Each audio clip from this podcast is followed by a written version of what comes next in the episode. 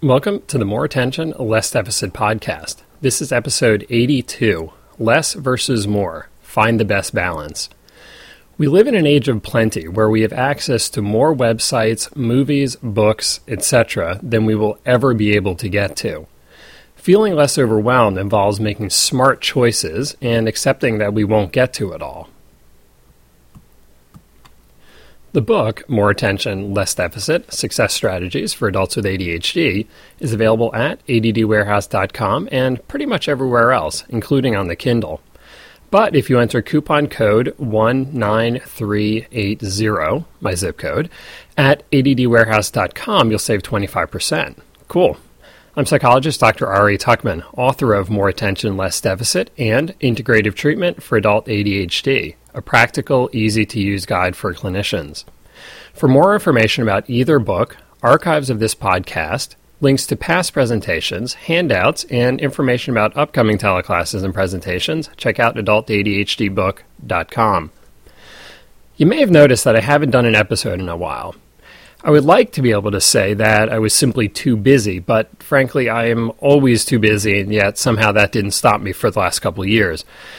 I just kind of needed a break, let some ideas simmer, and am now getting back into it, and I'm happy to do so. And I hope that you're happy that I'm doing so as well.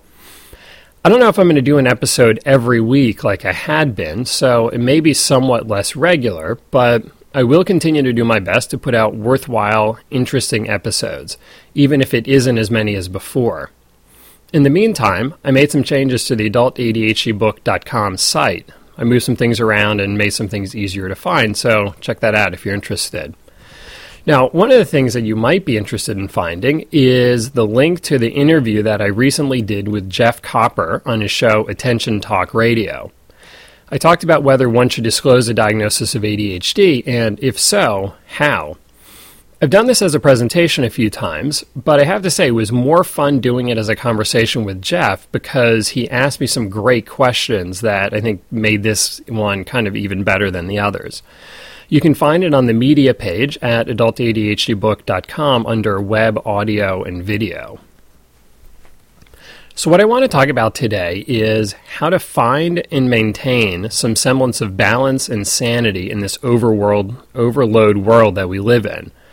Whereas in times past, it was difficult to obtain information and belongings, these days we live in an age of plenty. The problem now isn't getting anything, it's trying to figure out what to get and what to do with what you've got. This brings up all sorts of challenges that didn't exist in times of scarcity. And this isn't just an ADHD thing at all. Everyone is struggling. However, since ADHD is fundamentally an information processing disorder, people with ADHD will struggle more with maintaining this difficult balance between acquiring more stuff and managing what they already have. Because of the internet and mass media, we have almost unlimited access to far more information products than we could consume in a thousand lifetimes. From articles and books to movies and countless shorter videos to millions of songs. Amazon and YouTube each have more content at this very moment than anyone could even scratch the surface of in a lifetime. The only way I'll ever get through my Netflix queue is if I wind up in a body cast or get snowed in for like a year.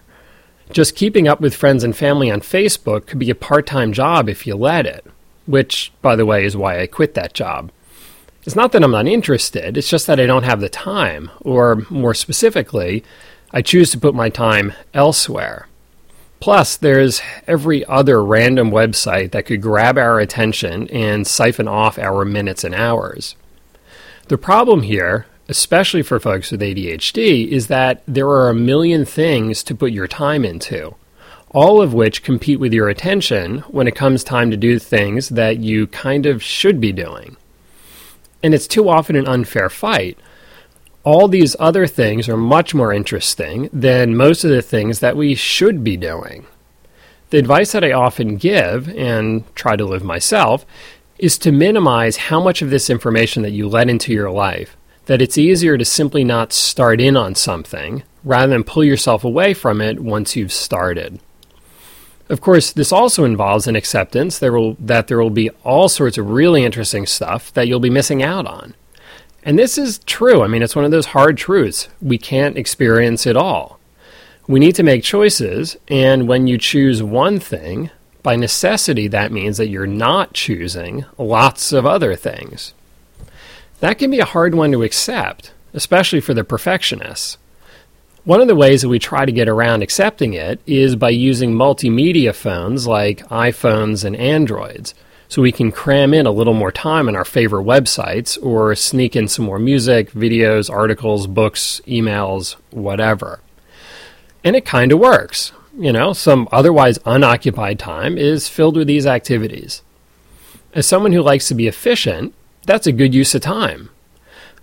But it can also come at the price of losing time simply to think or to talk to the people around us, which kind of reminds me of a joke that Stephen Colbert said when he was sort of describing and promoting the app that they were releasing for the March to Restore Sanity that he and Jon Stewart organized. And he said something like this Nothing brings a crowd of people together like everyone staring at a small screen and, organ- and ignoring the people around them, or something like that.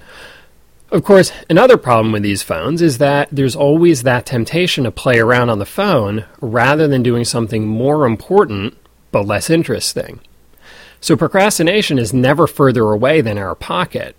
So, as tempting as this easy access to technology and media can be, I think we sometimes need to think about what and how we're using it.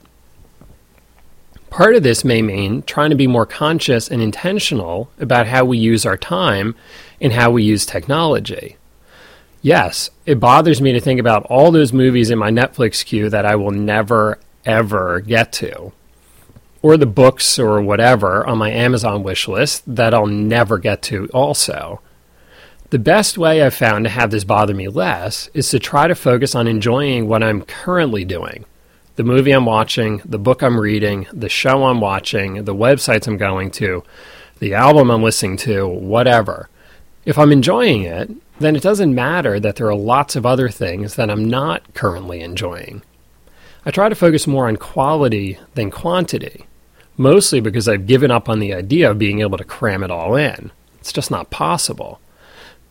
So think about where your time goes and what you expose yourself to. Is it good stuff or just so so stuff? Are there some websites, TV shows, or whatever that you're in the habit of going to that, you know, just aren't that good? That just don't add that much quality to your life?